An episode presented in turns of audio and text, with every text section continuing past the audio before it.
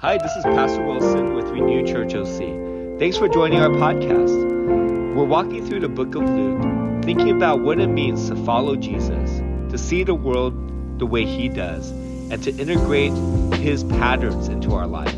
I hope you enjoyed the sermon today. I also wanted to point you to the description section where you can find the church's website. We would love for you to visit our church and consider investing in our ministry. There's two other links. One is a podcast I do with a therapist at Renew Church, and we kick around issues like dating, mental health, and friendships. And lastly, there's a children's book series and a journal that I wrote with my wife and my mentor. And would love for you to look at those resources as well. Thank you so much for being a part of the Renew Church family, and I hope that you enjoyed the sermon today. God bless. I love how loud it gets in here. It just amplifies everyone talking, everyone chatting, everyone getting to know each other.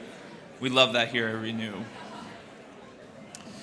And so, to answer the question, what are all the different hats that you wear? Now, most of you know me, right, as my primary church hat. I am Pastor Irwin, right? And Pastor Irwin, uh, sorry, this is like an exclusive Renew staff hat. You, you gotta be on staff to get this hat, right? Sorry, sorry, not sorry. But Pastor Irwin loves the Lord, right? And he loves the church. And you'll see on Sundays, Pastor Irwin is going back and forth. He's helping with AV, going to the youth, prepping all my slides, everything for the youth. And then even when I'm at youth, I'm just thinking in the back of my head, all right, if anything happens to AV, will I drop my entire sermon for youth and just go help out AV? No. Okay, good answer, right? But that's kind of what's expected out of Pastor Irwin, right? That if there's help needed, he's going to help. If there's kids who need to hear the gospel, kids are going to hear the gospel. If there's a kid that just needs a little bit of TLC, okay, hopefully I can be the one to help give a little tender love and just listen to them. But there's also hats that you don't get to see. Fiance Irwin. Now, uh, my fiance Michelle, she's currently at her own church's church retreat, but I brought this hat because we have matching hats. I know, I know, I know. Right? And these are also the shoes that we have matching shoes. Right? I hate matching. I think it's like PDA, right? It's like awkward PDA to me, and but she loves it, right? And that's what Pastor, or not Pastor Irwin, that's what fiance Irwin's supposed to do, right? He makes it clear to his fiance that he loves her. And even though he's uncomfortable, he's awkward, he will do whatever it takes to make sure she knows I love her. She is seen, she is affirmed in all the things she loves. I will do it for her sake right? That's what's expected out of fiance Irwin. But the hat that most of you have probably never seen, oh, except Jaden, yes, except Jaden and all the guys I coach tennis in, right, is Coach Irwin. This is my uh, school colors. This is a hat I literally wear every time I go coach the team. And Coach Irwin is a different story. He's a general. I know you're, you're already scared. But my job is to lead and mentor kids, right? My job is to make sure they are disciplined physically, but they must be disciplined mentally. Tennis is 80% mental, right? So if they can't be physical and mental, they can't hang. And so whether you're a guy or a girl, because I coach both teams, they know that they're expected to be locked in. They're expected to be focused. They're expected to give their all in every single match, and I make sure I set that precedent. I'm a general. But that's what you expect out of a coach, right?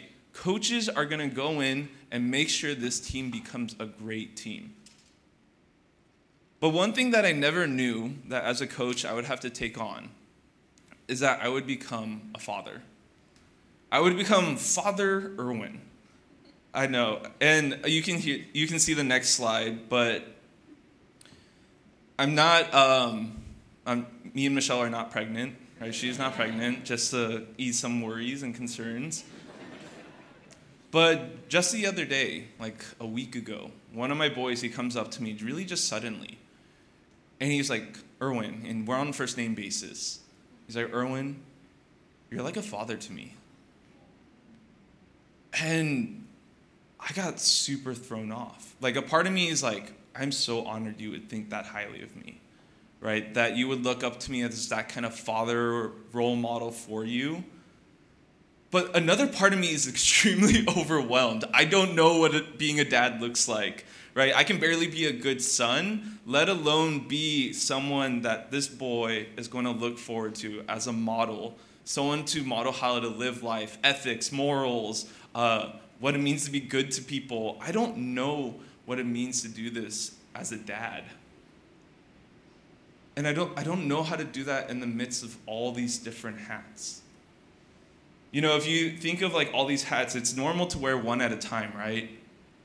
But what happens when you wear all of them at once? It looks ridiculous. It does. But most of us are typically wearing our hats like that, right? That we don't get to put on a hat, take it off. We don't get to put down a role and then move to the next one. Actually, we just wear them all at once. And a lot of times we find ourselves really just stumbling. It all falls off. I'm being stretched and pulled. Here, there's Pastor Irwin, and they need this out of me. Here, there's uh, fiance Irwin. Michelle needs this out of me. Here, there's Coach Irwin, and apparently Dad Irwin, and these kids need me, and they're looking for a father figure. Like, how do you meet all these expectations for people? And I think for us, that's pretty relatable. Like, have you ever felt that way? Where you just feel the tug and the pull of all these expectations and all the roles in your life. And in no shape, matter, or form, you're just like, what do I do with all of this? Recently, I, I admittedly, the same time the boy told me that, like, you're my father figure, that whole day I had a headache. And I came to Michelle, talking to her, video chatting, and I was just like, babe, I have like the worst headache of my life. And it it was bad. Like it's like to the point I'm laying on the bed, I'm dizzy, I'm nauseous. I really just genuinely felt like I was gonna puke. And I was just like, I, need to go to sleep really soon. And she, Michelle's gentle. Like she's she's a funny one. She's super extroverted, but she's also really gentle. And she says, "Hey, babe, like it's okay. I know you're busy." And you know, like sometimes people say a few words and it just like hits you as a dagger because you know, and the reality of what they say just becomes that much more true.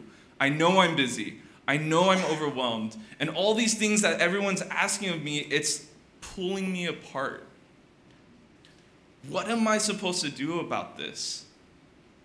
What do we do about it when we're in that place where it's just too much? Well, hopefully it doesn't manifest in the ways that it did for me to you, right? Hopefully it doesn't get to bad headaches, migraines. Um, but I know that a lot of times we feel stressed about it. We're anxious. It's on our mind. And the, the scary thing is that a lot of these feelings of anxiety and stress, they have a tendency to build up, right? And they don't just stay internal, they become external. And so eventually your stress becomes actually just like trying to fake it till you make it mentality. But mentality also becomes action. And as we're doing all these hats and the roles and we're trying to juggle everything, we just kind of go through the phases of forgetting. We forget why we're doing it, we forget what we were there for in the first place, and we just kind of live life in this like confused, like it's all a blur. And so today, what I want us to think about, and it's scary to be in that place, I know we've all been there before, is to maybe take a step back and ask, what do I do when this happens? And when we look at Jesus, right, Jesus is always the perfect example for us of what to do. We see that Jesus actually had a whole bunch of hats too. He wore so many hats and held the expectations with each hat. If you can turn to the next slide, in Luke 4 alone, right, we've been in Luke 4, we see that Jesus had all these different hats. He's a rabbi and a teacher. Oh, no, you can go back. Yeah, he's a rabbi and a teacher, right? And people love his word. He goes to synagogues and they're like, who teaches with such wisdom? But quickly, right, once he's in Nazareth and they realize, oh, wait, this is just hometown Jesus. We've already known him. We've known him forever since he was a little boy. He's just Joseph's son and they actually become angry. Why is Joseph's son telling me that Gentiles are going to be saved?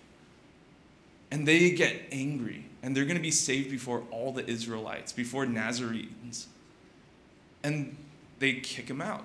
Actually, they try to kill him, and he runs away. And then we see Jesus as Messiah, and we know that, but for them, they didn't know that at that time. They just saw this guy who would cast demons out. And even the demons mentioned, right, in verse 40, they're like, You are the Messiah. And Jesus, over with authority and power, just says, You don't say anything. Demons, you do not get to say who I am to anyone. And then probably my, fra- my favorite of the bunch, but you know, subjective, Jesus is a healer. And he heals in amazing ways when we look at verse 38 to 41. He heals intimately. Uh, Simon, his mother in law, Jesus goes to her directly, heals her. He also does it publicly. One by one, the crowds come to him, and one by one, he heals them each. And he doesn't just heal of the physical ailments, he, feel, he heals the physical, he heals the spiritual, he heals them to the point, just like Simon's mother in law, to the point that she can serve other people. It's a huge way in which Jesus heals people. He doesn't just take them from like negative to zero, he takes them negative to 100. And it's crazy. And people love Jesus at this point. Look what he's able to do. And they all come to him expecting Jesus can heal us. No one else can. And these are correct expectations of Jesus. But when we look at how Jesus handles these expectations, I think we're surprised. Now, if you have your Bibles, or you can look at the, uh, at the screen, we see here, verse 42, chapter 4, verse 42.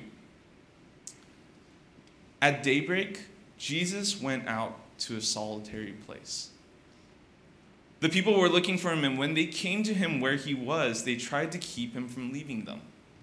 But he said, I must proclaim the good news of the kingdom of God to the other towns also, because that is why I was sent. And he kept on preaching in the synagogues of Judea. You see, Jesus, in the midst of all these expectations, the crowd wants him. The crowd is saying, Stay here. Only you can heal us. Jesus knows exactly who he is. Right? If you go to the next slide, it uh, just helps make it a little bit clearer, right? He says, I. I must proclaim. He knows who he is. He knows he has personal ownership here. But what is he supposed to do? He knows I must proclaim the good news of the kingdom of God to the other towns also. Jesus knows who he is, but he also knows his purpose, what he's meant to do in life. Right? And you know what? The best part, I think, verse 44, he says, and he kept on preaching in the synagogues of Judea. He did it, right? He accomplished everything he set out to do, everything he was meant to do, his purpose in life. Jesus fulfills everything.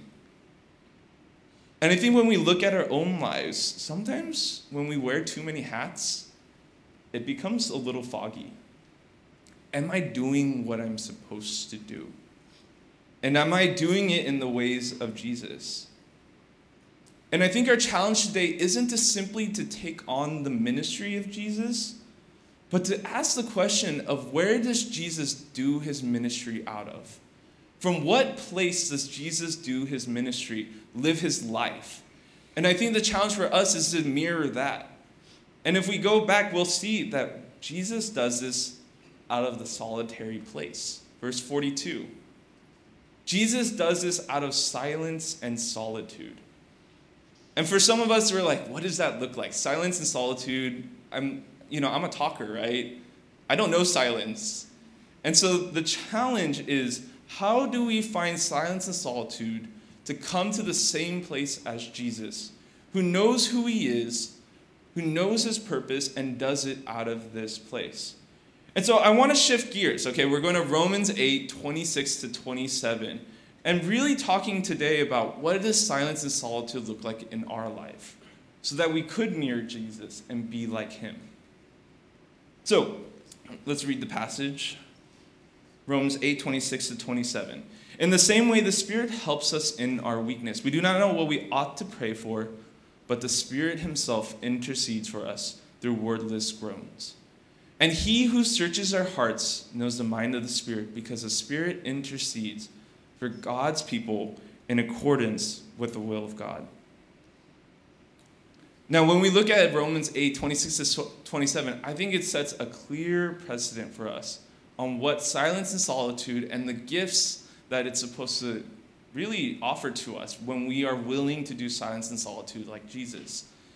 I think number one, uh, you can go to the next slide. Number one, that when we sit in silence and solitude, the Spirit is actually helping us in our weakness. Now, next slide as well.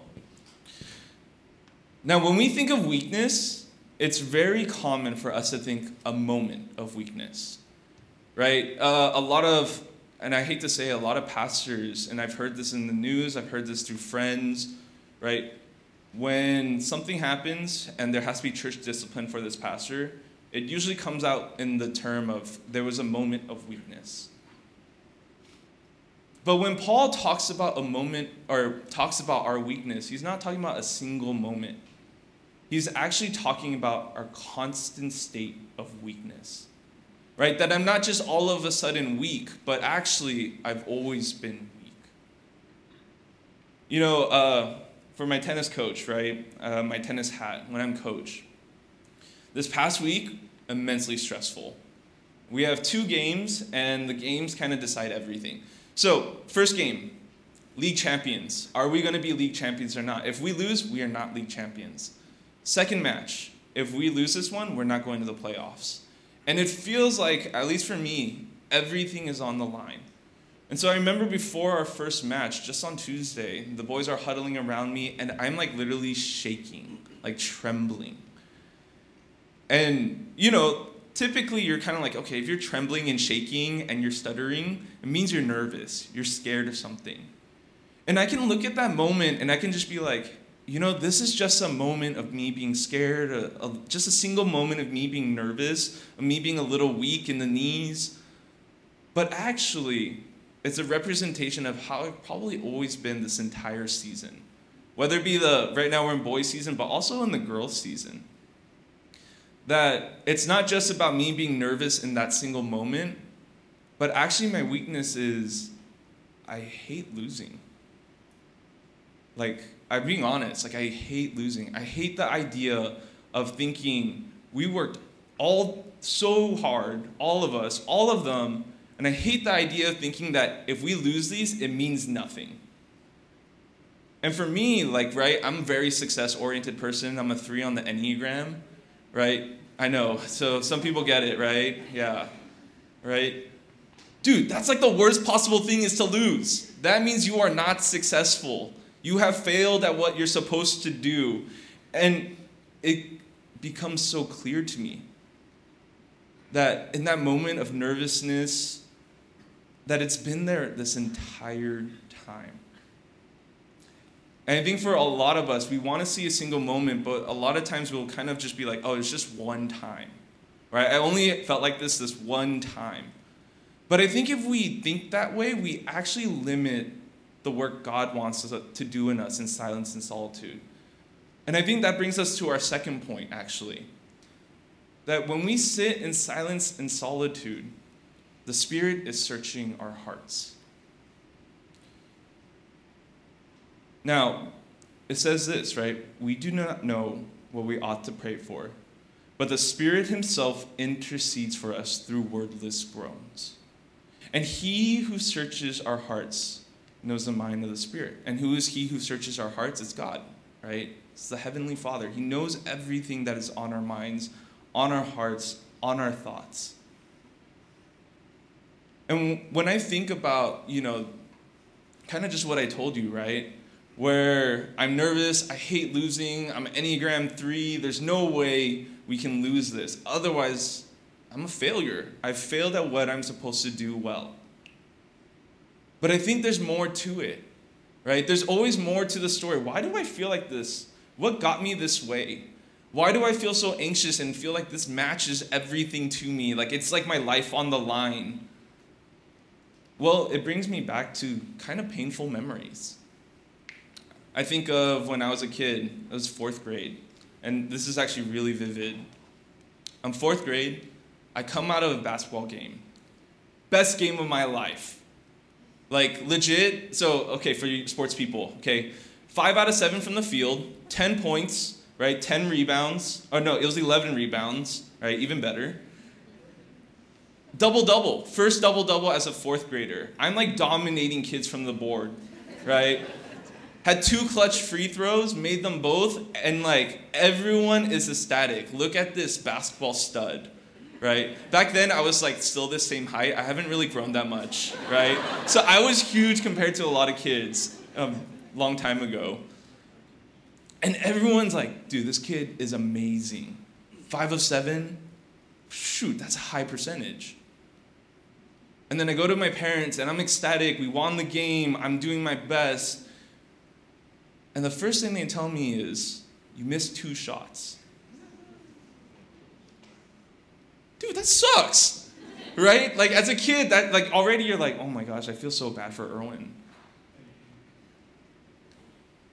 But I think of that memory when I think of I don't want to fail. I don't want to look like I'm going to lose. I don't want to look bad. But that memory comes up. And I hate to say it, but that memory informs kind of how I go about sports the rest of my life. Right? Even when I quit basketball, uh, everyone started getting taller than me. So, you know, at that point, you're just like, okay, I'm done. But I decided to start tennis, and I got really good at tennis, right? Enough to really compete at a high level. And then one day, my parents were like, oh, we're going to come watch you because you have a big tournament coming up. We're going to watch. And I just straight up told them, don't you ever dare come to my matches. And I know for parents, you're probably like, that's like the worst thing you could say to your parents. And I meant it. I, I, I'm, I'm better about it now, but I meant it in the moment. Because I was scared, right? I didn't want them to see me lose. I didn't I knew the competition that I was up against. We're talking about guys who are nationally ranked, top 50 in the nation, top 100 in California. They're high up there.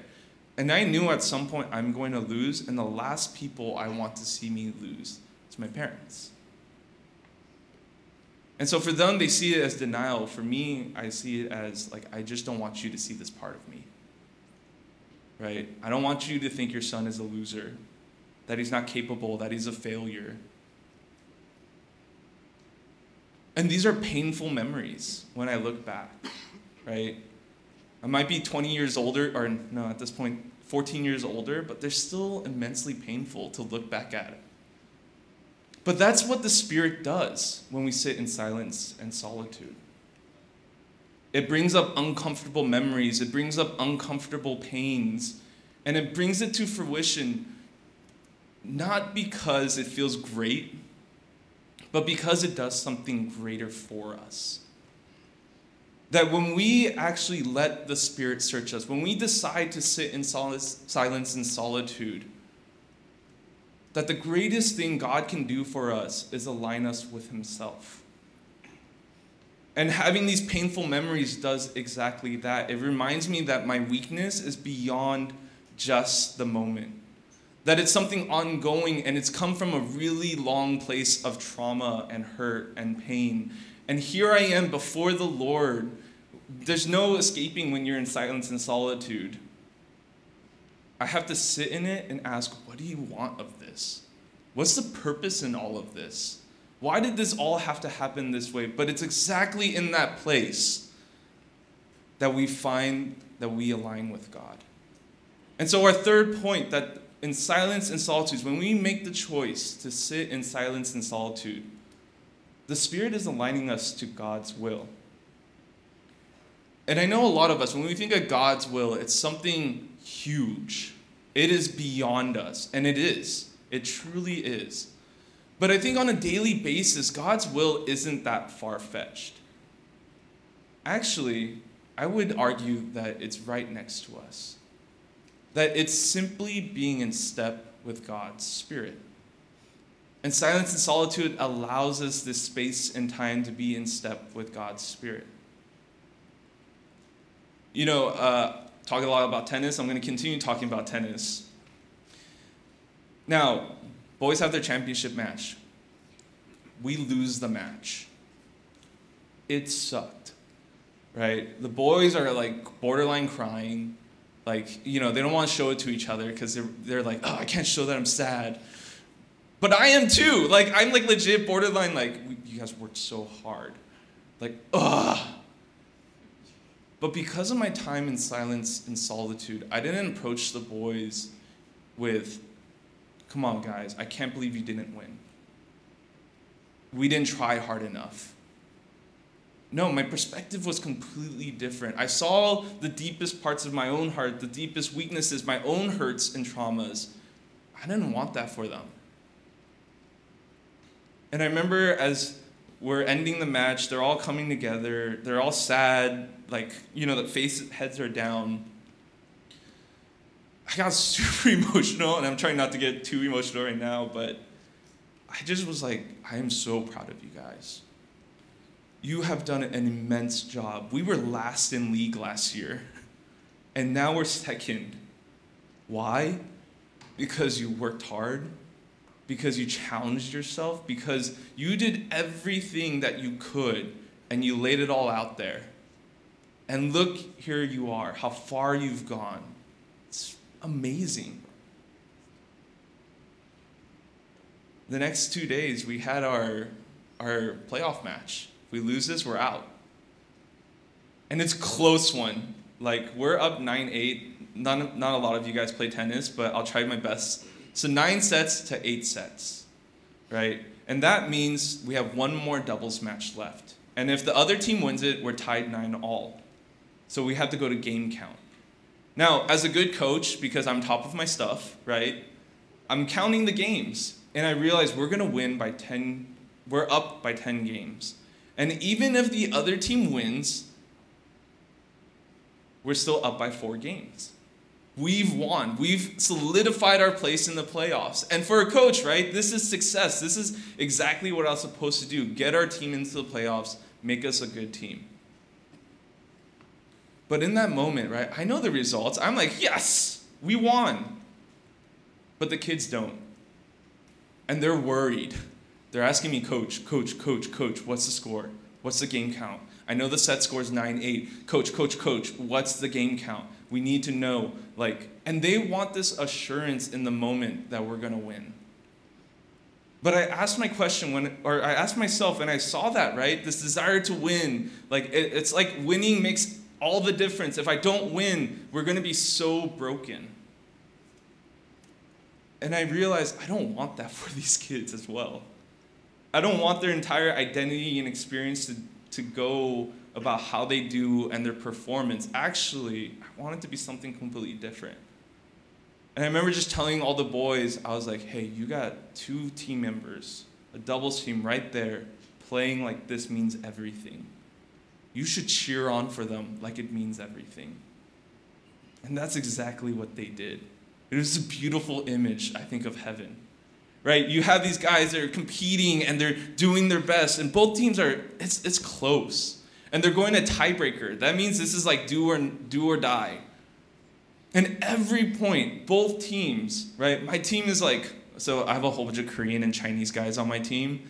And so it's like this like mix of like kaza, which is like let's go in Korean, or like, jiayou in Chinese, which is like, keep fighting, add oil, right? Keep going, let's go, right?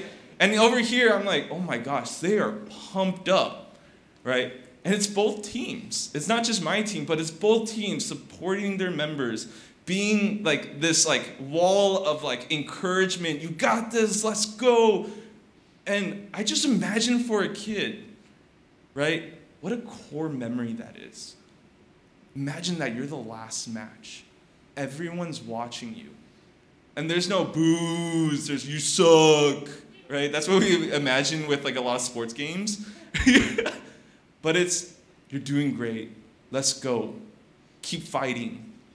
And the words of life just like pour out into these kids on the court. And it all came from really simple means right? I acknowledged my weakness. I understood that God needed to search me, and He did it. Beyond what I could see, He searched me. And in this moment of the boys have, like, in this moment, you get to see a little bit of God's purpose, a, a little bit of what God intends for life. Not just for myself, but for these boys. And in that moment, like, you're just like, this is God's will.